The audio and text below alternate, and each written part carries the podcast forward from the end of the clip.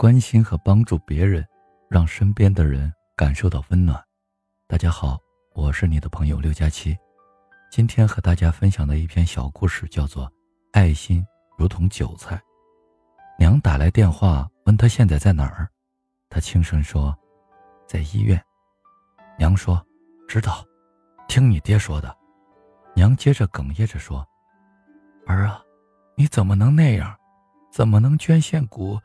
骨骨髓呀，显然娘不理解什么是骨髓。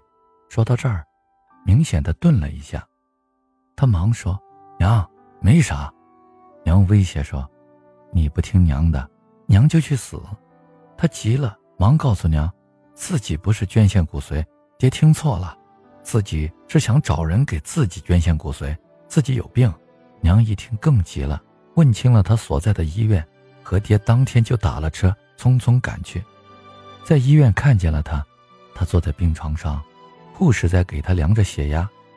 娘一见吓了一跳，问道：“儿啊，你怎么了？”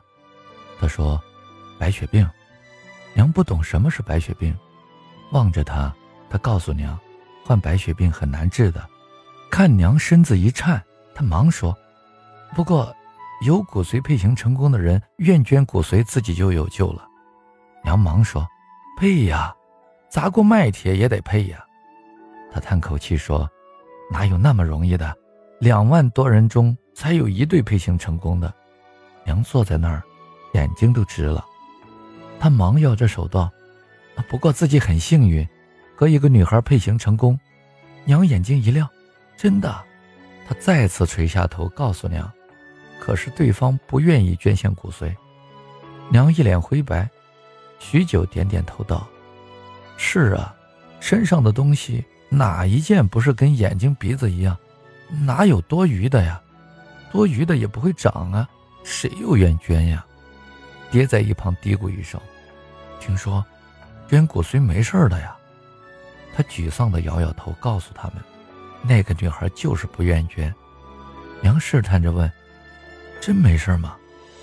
他说：“可能是吧。”不过这得问问医生。正说着，一个医生从旁边匆匆经过，杨忙一把拉住他，如抓住救命稻草一般，可怜巴巴地问：“医生，捐献骨髓对捐献的人有伤害吗？”医生望望娘，摇了摇头，看娘有些不懂。医生打比方说：“骨髓就像韭菜，捐了又会长出来的。农村里韭菜不少。”捡后生得更快、更肥、更多。娘懂了，娘脸上的灰白颜色没了，想了想，仍旧拉着医生的手不放。娘有一个请求，希望医生能帮自己跟那个女孩说说。医生一笑，点头答应了。四人去了另一间病房，见到了那个女孩。娘走过去，一把拉住女孩的手，说：“儿啊，大婶求你了。”娘指着她说。我就这一个儿，请你救救他吧。见女孩不说话，娘猛地想起什么似的，指着医生说：“医生说了，对你没损害。如果有损害的话，这个要求大婶也说不出口啊。”女孩雪白的脸上流下两行泪，望望他，仍然没有说话。娘急了，说：“儿啊，大婶给你跪下了。”娘说着，准备跪下来。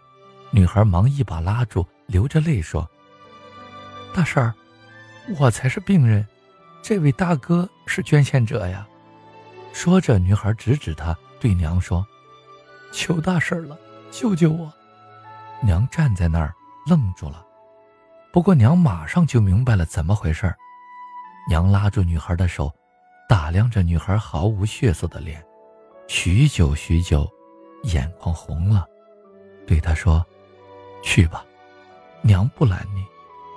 娘说：“出来了，娘煮鸡蛋给你补补身子。”他哎了一声，笑着望了望医生和女孩一眼，忙向手术室走去。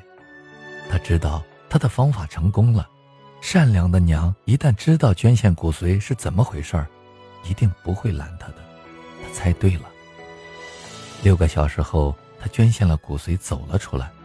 爹娘迎上去，仔细打量着他，见他没事儿，爹一笑得意的道：“小子，你答应了爹的，我劝你娘来，你回去可得陪爹喝两盅的。”他一笑，手指一弹，哒的一响，娘这才知道自己被骗来，是他和老头子商量好的。